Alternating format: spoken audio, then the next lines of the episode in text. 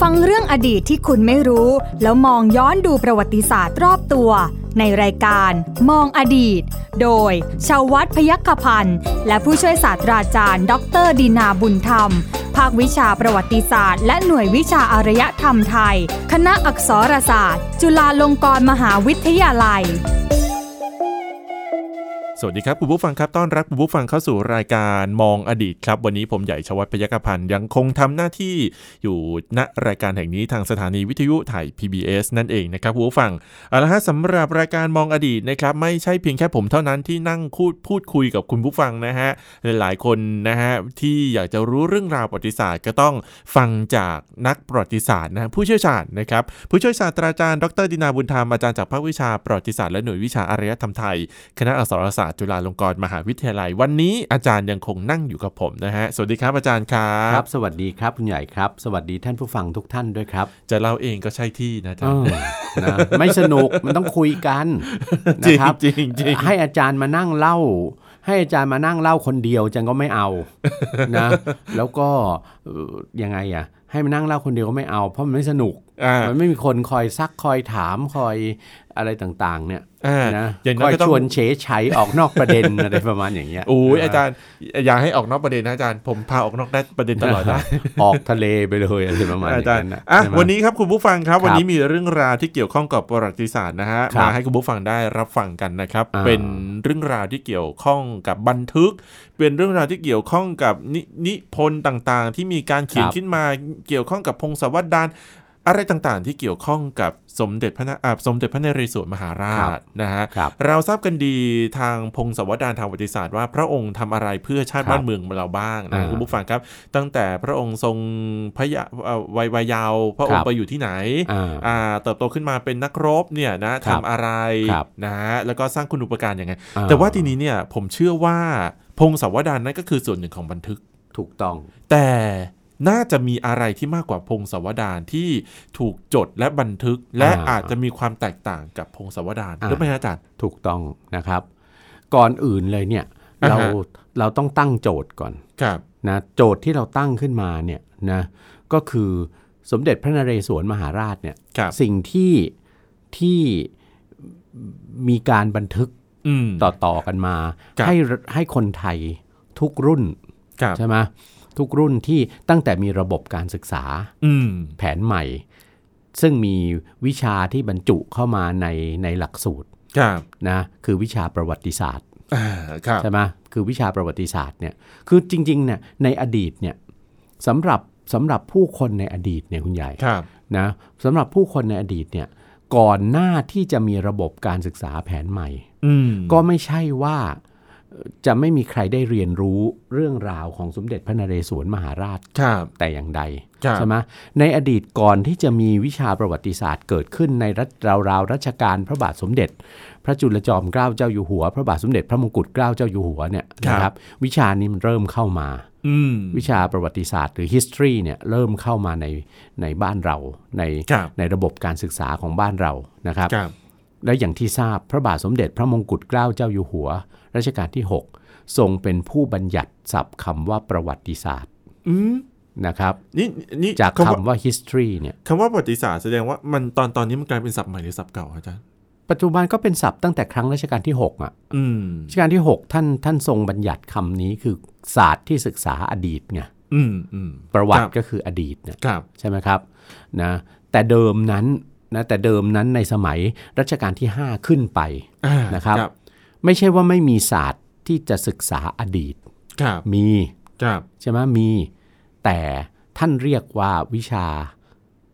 พระราชพงศาวดารอืมพระราชพงศาวดารเนี่ยคือสิ่งหนึ่ง ซึ่งเอ่อผู้ที่อยู่ในสังคมชั้นสูง โดยเฉพาะในกลุ่มชนชั้นปกครองครับนะครับ ท่านต้องเรียนท่านต้องรู้ อืม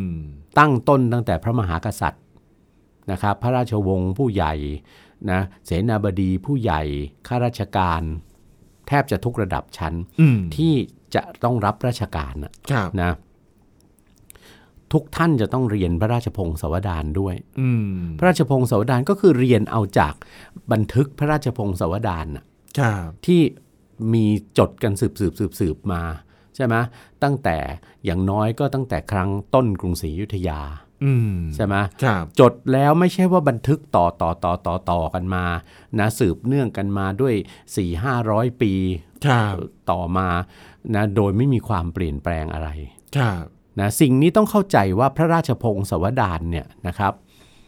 จริง ๆ แล้วก็คือบันทึกอดีตที่เกี่ยวข้องกับสถาบันพระมหากษัตริย์อ่าครับและราชสำนักอย่างมากใช่ไหมโดยเฉพาะว่าด้วยเหตุการณ์สำคัญที่เกิดขึ้นในแต่ละรัชกาลของพระมหากษัตริย์ครับนะที่ปรากฏอยู่ถึงปัจจุบันก็จะมีพระราชพงศาวดารกรุงศรีอยุธยา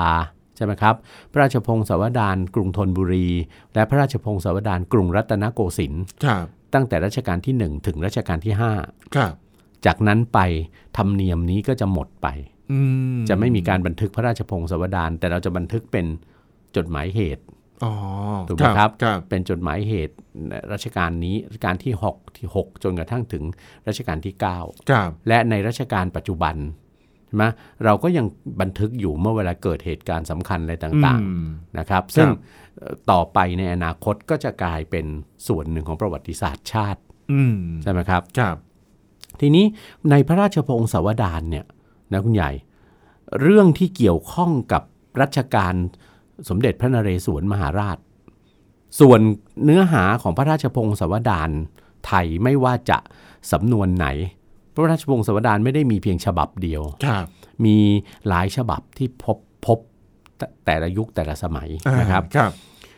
เนื้อหาในพระราชพงศาวดารที่เกี่ยวข้องกับสมเด็จพระนเรศวรมหาราชเนี่ย ไม่ได้เริ่มเฉพาะในรัชกาลของพระองค์เมื่อพระองค์ขึ้นเป็นกษัตริย์ครับใช่ไหมเอ่อเนื้อหาในที่เกี่ยวข้องกับสมเด็จพระนเรศวรมหาราชนั้นเนี่ยส่วนใหญ่จะมีตั้งแต่รัชกาลสมเด็จพระมหินทราธิราชอืมซึ่งสมเด็จพระมหินทราธิราชเนี่ยท่านเป็นกษัตริย์อยุธยาในราชวงศ์สุพรรณภูมินะครับ ท่านมีศักดิ์เป็นลุงของสมเด็จพระนเรศวรอ่าใช่ไหมครับ ท่านเป็นท่านเป็นท่านเป็นพระเชษฐาแต่ท่านเป็นพี่ของสมเด็จพระราชชนนี คือพระวิสุทธิกษัตรีครับและพระชนนีของสมเด็จพระนเรศวรนะครับ ท่านเป็นพี่ของแม่เพราะฉะนั้นท่านก็เป็นลุงของสมเด็จพระนเรศวรอืมนะครับ และในรัชกาลสมเด็จพระมหาธรรมราชาธิราช ซึ่งเป็นพระราชบิดาครับซึ่งเป็นพ่อของสมเด็จพระนเรศวร เรื่องราวของสมเด็จสมเด็จพระนเรศวรเนี่ย ปรากฏมาตั้งแต่แผ่นดิน สมเด็จพระมหินทราธิราช สมเด็จพระมหาธรรมราชาครับและรัชกาลของพระองค์เองครับใช่ไหมครับครับ และด้วยความที่นะครับเอ่อคนไทยเราเนี่ยนะชนชั้นปกครองตั้งแต่ชนชั้นปกครองลงมาจนถึงคนระดับล่างในสังคม โดยเฉพาะในกลุ่มชนชั้นปกครองเนี่ยนะครับในสมัยอยุธยาเป็นต้นมาเนี่ยนะครับ เนื่องจากว่าทั้งพระมหากษัตริย์ ทั้งพระราชวงศ์ทั้งทั้งข้าราชการนะครับครับ ท่านยกย่องสมเด็จพระนเรศวรอืมเป็นเป็นเป็นเป็นพระมหาราชไงครับเป็นหนึ่งในพระพระอดีตมหาราชใช่ไหมพระองค์สำคัญของอาณาจักรอยุธยาครับใช่ไหมแล้วก็ยกย่องในอะไรต่างๆ ในพระมหาวีรกรรมต่างๆ ที่บันทึกอยู่ในพระราชพงศาวดารครับเพราะฉะนั้น พระราชพงศาวดารสมเด็จพระนเรศวรนะครับภาพของสมเด็จพระนเรศวร ความทรงจำที่เกี่ยวข้องกับสมเด็จพระนเรศวรมหาราช ในกลุ่มชนชั้นปกครองครับนะครับ จึงเป็นภาพลักษณ์ที่ยิ่งใหญ่อะอืมคือยิ่งใหญ่เกินเกินกว่าที่จะมีมีพระมหากษัตริย์ พระองค์ไหนในในในในครั้งกันนั้นมาเทียบได้อะครับนะครับ เพราะว่าทรงประกอบพระมหาวีรกรรมไว้ในหลายเรื่องอืม ใช่ไหมครับและสิ่งสำคัญที่สุดก็คือ การประกาศอิสรภาพของอาณาจักรอยุธยาครับไม่ขึ้นกับกรุงหงสาวดีครัอีบกต่อไปใช่ไหมแล้วหลังจากนั้นก็เป็นเหตุให้อาณาจักรอยุธยาต้องรับศึกต่อเนื่องใช่ไหมครับมาอีกมากมาย แล้วก็ทรงประกอบพระมหาวีรกรรมอีกครั้งหนึ่ง ซึ่งในในทัศนะของชนชั้นปกครองไทยเนี่ย ท่านถือว่าเป็นพระมหาวีรกรรมที่ทำให้สงครามกับพม่านะในครั้งนั้นเนี่ยว่างเว้นไปเลยอืมไปไปไปนับร้อยปีเลย นั่นก็คือสงครามยุทธหัตถีครับใช่ไหมซึ่งซึ่งทรงทำสงครามเนี้ยกับพระมหาอุปราชของครับหงสาวดีครับนะครับนั้นภาพของสมเด็จพระนเรศวรมหาราชเนี่ยนะครัครับบ ในทัศนะของชนชั้นปกครอง ในความรับรู้ของชนชั้นปกครองไทย ตั้งแต่สมัยอยุทธยามาเนี่ยท่านทรงเป็นพระมหาราช แล้วที่สำคัญที่สุดหลังจากเสด็จสวรรคตไปแล้วเนี่ยอ่าครับนะก็จะเกิดการเคารพบูชาสมเด็จพระนเรศวรมหาราชอืมในลักษณะที่ท่านเหมือนเหมือนเป็นองค์พระเทพบิดรน่ะอ่าครับนะคือเป็นเทพอะเป็นเทพผู้ศักดิ์สิทธิ์ที่ที่ค้ำเสวตฉัตรอืม ราชอาณาจักร แล้วก็ดูแลบก็แหละบำรุงบำรุงบริรักษ์ราชอาณาจักรครับนะต่อสืบต่อมาครับนะอันนั้นเนี่ยก็จะเป็นเป็นเป็นความรับรู้ใช่ไหมที่เกี่ยวข้องกับสมเด็จพระนเรศวรมหาราชอืมนะครับ โดยเฉพาะอย่างยิ่งหลังจากที่เอ่อ มีมีการการเรียนพระราชพงศาวดารเนี่ยพระราชพงศาวดารสืบต่อมาถึงสมัยรัตนโกสินทร์เนี่ยครับนะครับ พระราชพงศาวดารหลังรัชกาลที่ 4 เป็นต้นมาเนี่ยนะครับ เราเริ่มจะมีการเรียนพระราชพงศาวดารนำพระราชพงศาวดารมาใช้เป็นหลักฐานในการศึกษาวิชาประวัติศาสตร์ก่อนหน้านั้นก็คือให้แค่ชนก่อนหน้านั้นสูงอที่ย่างเดียวเหรอชนชั้นสูงหรือผู้ที่มีการศึกษา ซึ่ง ส่วนใหญ่อยู่ในหมู่ชนชั้นสูงอะอ่าฮะนะที่จะต้องรับราชการน่ะครับจะต้องเรียนพระราชพงศาวดารด้วย คือแค่นั้นเลย ก็เหมือนกับการเรียนพระราชพงศาวดารเนี่ยอ่าในสมัยโบราณเนี่ยคุณใหญ่อ่าฮะเหมือนกับการเรียนคัมภีร์ศักดิ์สิทธิ์น่ะอืมคือพูดง่าย ๆเลย เทียบได้กับอะไร เทียบได้กับเหมือนเหมือนการที่เอ่อ ให้เด็กในยุคปัจจุบันเนี่ยเรียนพระพุทธประวัติน่ะอ่าโอเคโอเคฮะใหญ่เข้าใจใช่ไหมเข้าเข้าใจแล้วเข้าใจแล้วอ่าเข้าใจใหแล้ญ่วก็จะเราก็จะคิดว่าพระพุทธประวัติเนี่ยไม่ว่าในเนื้อหาของพระพุทธประวัติเนี่ยตั้งแต่พระพุทธเจ้าประสูติจนกระทั่งถึงปรินิพพานและแบ่งพระบรมสารีริกธาตุเนี่ยอืมอืมเราก็จะเห็นว่าในในพระพุทธประวัติเนี่ยหรือแม้แต่ในศาสนาอื่น เราเรียนประวัติของพระเยซูคริสต์เจ้าครับเราเรียนประวัติของท่านศาสดา นบีมหมัดครับเราก็จะเห็นว่าในประวัติของของพระศาสดาของแต่ละศาสนาเนี่ยครับมันไม่ได้มีเรื่องที่เป็นเป็นเป็นเป็นเรื่องที่เป็นชีวิตของมนุษย์ปุถุชนอืมธรรมดาเนี่ยนะครับครับ ตลอดทั้งตลอดทั้งเรื่องอะครับแต่มันเป็นเรื่องที่สอดแทรกเรื่องอะไรเข้ามาด้วย เรื่องอิทธิปาฏิหาริย์อืใช่ไหมอะไรต่างๆที่ที่มันพิสูจน์ไม่ได้อะครับมันพิสูจน์ไม่ได้ว่าเกิดเหตุการณ์อย่างนั้นขึ้นจริงหรือเปล่า ใช่ไหมพระราชพงศาวดารเองก็เช่นกันครับนะครับ พระราชพงศาวดารโดยเฉพาะพระราชพงศาวดารกรุงศรีอยุธยาเนี่ย มาจนกระทั่งถึงถึงตลอดตั้งแต่รัชกาลสมเด็จพระรามาธิบดีอู่ทองอืมนะผ่านไปจนกระทั่งถึงรัชกาลสมเด็จพระเจ้าเอกทัตสมเด็จพระเจ้าอยู่หัวพระที่นั่งสุริยามารินทร์ครับก่อนจะเสียกรุงศรีอยุธยาปีพศ 2310 เนี่ยนะครับ 417 ปีเนี่ยนะตลอดรัชกาลพระมหากษัตริย์4เอ่อ33 34 พระองค์เนี่ยนะครับ เราก็จะพบว่าเนื้อหาของพระราชพงศาวดารเนี่ย หนักอึ้งอยู่ที่รัชกาลสมเด็จพระนเรศวรมหาราชเนี่ย เยอะสุดมากที่สุด มากที่สุด มากมากมากที่สุดในแง่ของพระมีองค์ทรงรายละเอียดในเรื่องของบันทึกอะเหตุการณ์ต่างๆเนี่ยมีความละเอียดมากที่สุดอืมนะครับ โดยเฉพาะเน้นไปในเรื่องเหตุการณ์ด้านไหนหมดเลย ลบทับจับศึกแล้วฮะรบทับจับศึก สงครามกับพม่า สงครามกับเขมรเออใช่ไหม ครับ มากที่สุดจนกระทั่ง กลายเป็นเนื้อหาในพระราชพงศาวดารที่มีความละเอียดมากที่สุด อืมคือศึกศึกเสือเหนือใต้โดยเฉพาะสงครามกับพม่าเนี่ย กี่ครั้งกี่ครั้งเนี่ย จะให้รายละเอียดอย่างชัดเจนที่สุดเลย อืมนะครับมีรายละเอียดชัดเจนมากคือ คือเหมือนกับว่า แล้วคุณใหญ่คิดว่าการให้รายละเอียดต่าง ๆ เนี่ยนะครับ รายละเอียดเหล่านั้นเนี่ย ไม่ ท่านถ้าเป็นนักประวัติศาสตร์ที่เรียนประวัติศาสตร์มาอย่างอย่างเป็นวิชาการอ่านะเป็นเป็นเป็นหลักเป็นเกณฑ์จริง ๆ ก็จะต้องตั้งข้อสงสัยแล้วครับนะครับว่าทำไมการบันทึกการบันทึกในรัชกาลสมเด็จพระนเรศวรถึงได้ละเอียดนักอืมถึงได้ละเอียดมากที่สุด ในขณะที่เอ่อรายละเอียดของเหตุการณ์ในรัชกาลอีกหลายรัชกาลของพระมหากษัตริย์กรุงศรีอยุธยาเนี่ย บางราชการแทบไม่มีเลย อืมใช่ไหมในขณะในทั้งทั้งที่จริง ๆ แล้วการบันทึกพระราชพงศาวดารเนี่ย เป็นหน้าที่ของอารักษ์ใช่ฮะใช่ไหมของอารักษ์ของของขุนนางในกรมพระอารักษ์ที่จะบันทึกรายละเอียดว่าเกิดอะไรขึ้นครับแล้วทำไมแต่ละราชการก็มีอารักษ์หมดอะใช่แต่ทำไมถึงได้บันทึกอะไรที่ไม่เท่ากันขนาดนี้ อืมเพ ราะฉะนั้นตรงเนี้ยคำตอบมันอยู่ที่ว่าพระราชพงศาวดารเนี่ยคุณใหญ่ ไม่ได้เป็นหลักฐานที่บันทึกมายังไง บันทึกมายังไงตั้งแต่ต้นเอาอย่างสมมติในสมัยอยุธยา บันทึกจากรัชกาลสมเด็จพระเจ้าอู่ทองเรื่อยลงมาแล้วเนี่ยอ่าฮะบันทึกต่อต่อต่อต่อต่อกันไปเรื่อยๆ จนถึงถึงปีสุดท้ายของกรุงศรีอยุธยา มันไม่ได้บันทึกอย่างนั้นมันทึกยังไงมันมีบันทึกต่อกันอย่างนั้นจริงแต่ พระราชพงศาวดารนั้นถูกชำระอื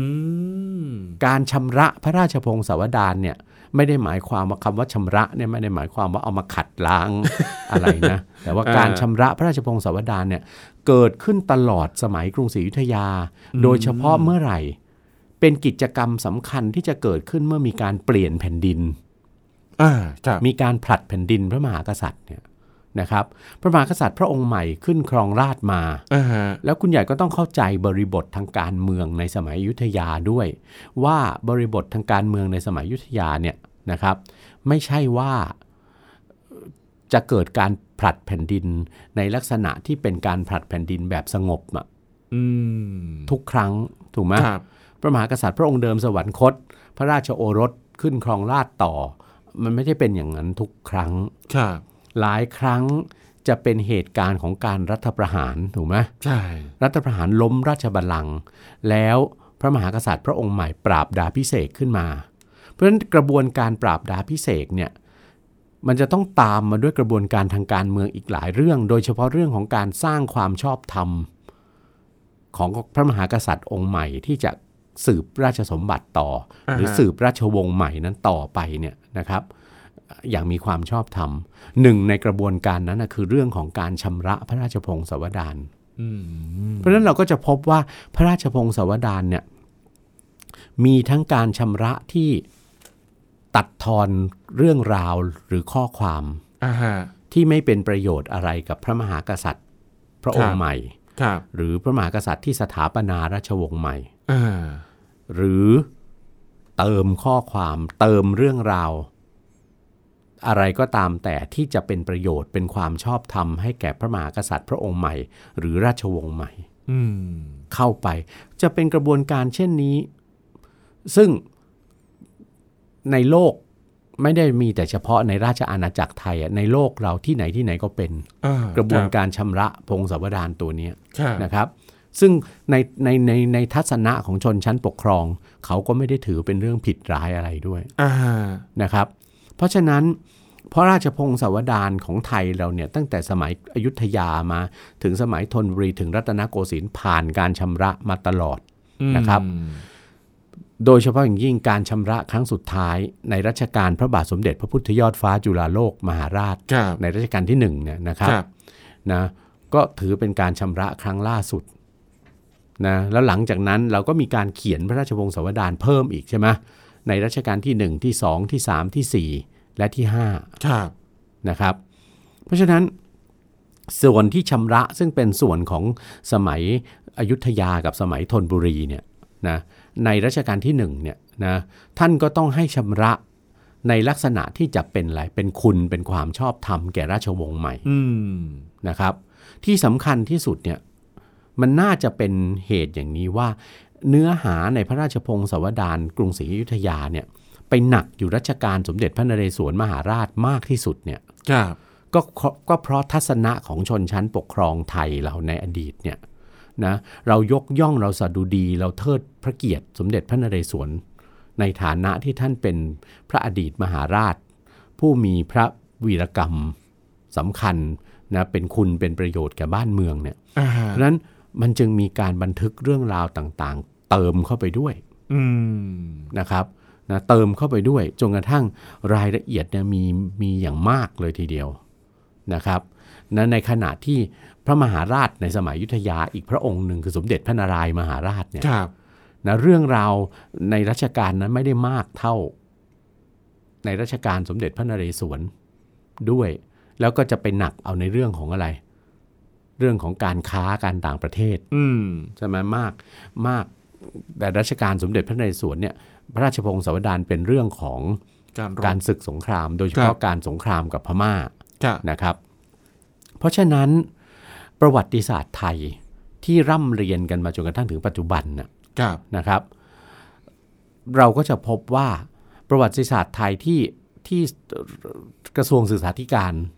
เป็นหน่วยงานหลักใช่ไหมที่อืมรับผิดชอบในการเรียนการสอนเนี่ยเราก็จะสอนวิชาประวัติศาสตร์ หลักฐานสำหรับการเขียนตำราประวัติศาสตร์ครับตั้งแต่ครั้ง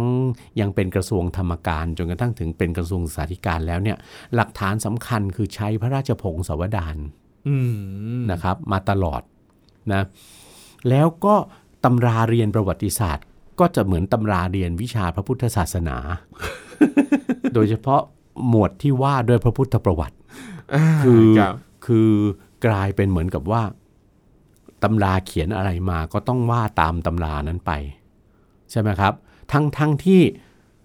นักเรียนอีกมุมหนึ่งนักเรียนก็จะได้เรียนเรียนธรรมชาติของวิชาประวัติศาสตร์ครับว่าธรรมชาติของวิชาประวัติศาสตร์เนี่ยเขาไม่เชื่อตำราอย่างเดียวนะอืมอืมคุณเถียงตำราได้นะเอาล่ะฮะแล้วนักประวัติศาสตร์ที่จะเก่งที่สุดเนี่ย ที่จะมีความสามารถถ้าถือว่าเป็นนักประวัติศาสตร์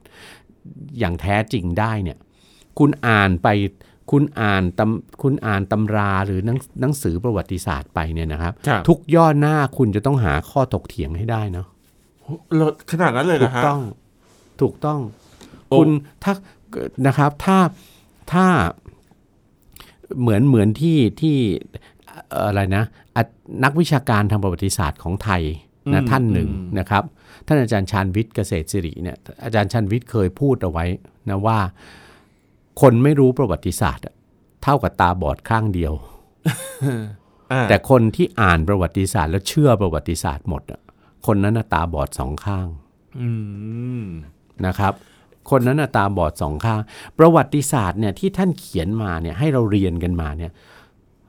ท่านไม่ได้ให้ท่านไม่ได้ปลูกฝังว่าเราต้องเชื่อตามนั้นทั้งหมดนะอืมเพราะธรรมชาติของวิชาประวัติศาสตร์ สิ่งที่เป็นงานบันทึกทางประวัติศาสตร์ หรือที่เราเรียกกันว่าประวัติศาสตร์นิพนธ์นะคุณใหญ่ครับมันจะเกิดเป็นตัวเป็นตนมันขึ้นได้เนี่ย มันต้องอาศัยสิ่งที่เรียกว่าอะไรครับ หลักฐานทางประวัติศาสตร์ ถูกไหมอ่าใช่ฮะสำโดยเฉพาะประวัติศาสตร์ไทยเนี่ย ย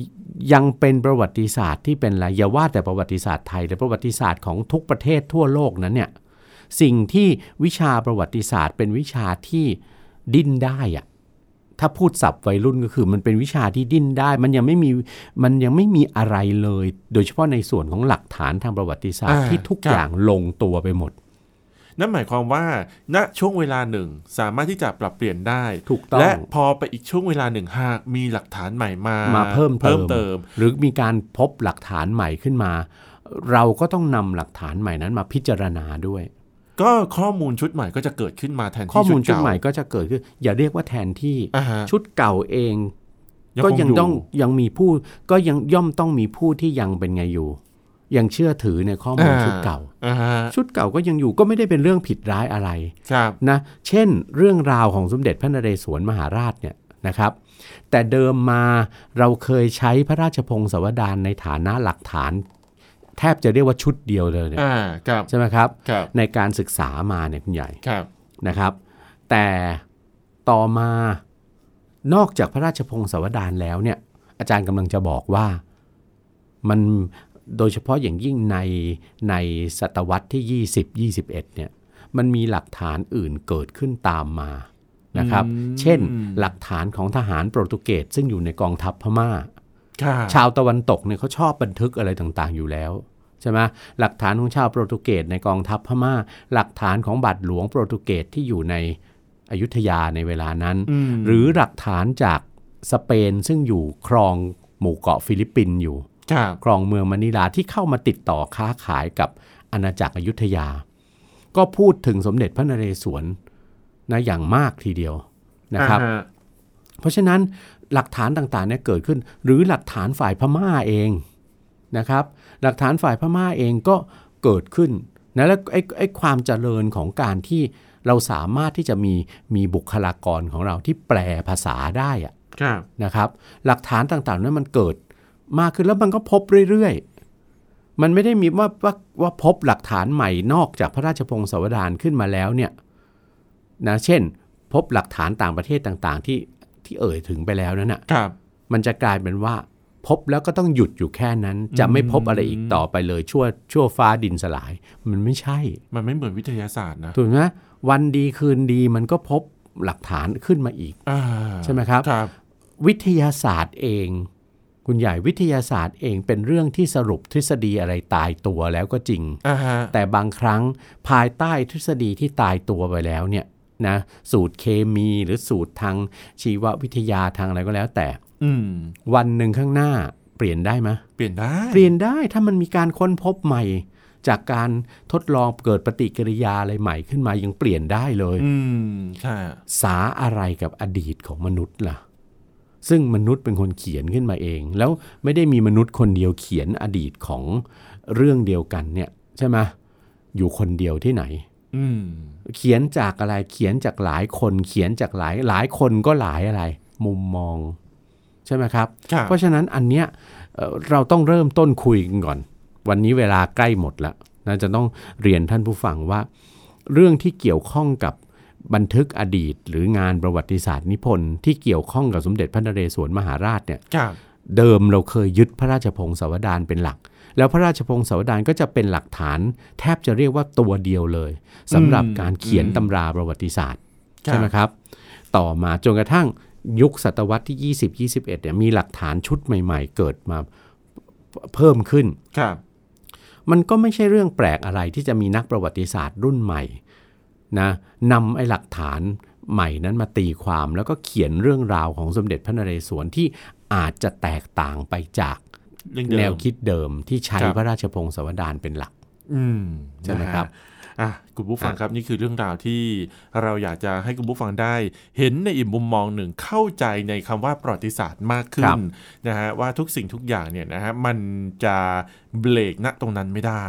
พอมีอะไรใหม่ ๆ เข้ามา มันก็ต้องเสริมเข้าไปนะฮะให้มันรู้ได้มากขึ้นนั่นเองนะครับ วันนี้ผู้ช่วยศาสตราจารย์ดรดินาบุญธรรมแล้วก็ผมใหญ่ชวัฒน์ปยกพันธ์ก็ต้องขอลาคุณผู้ฟังไปก่อนนะครับ เวลาหมดแล้วนะฮะลาไปก่อนครับ สวัสดีครับ สวัสดีครับ ติดตามรับฟังรายการย้อนหลังได้ที่เว็บไซต์และแอปพลิเคชันไทย PBS Radio ไทย PBS ดิจิทัล Radio วิทยุข่าวสารสาระ เพื่อสาธารณะและสังคม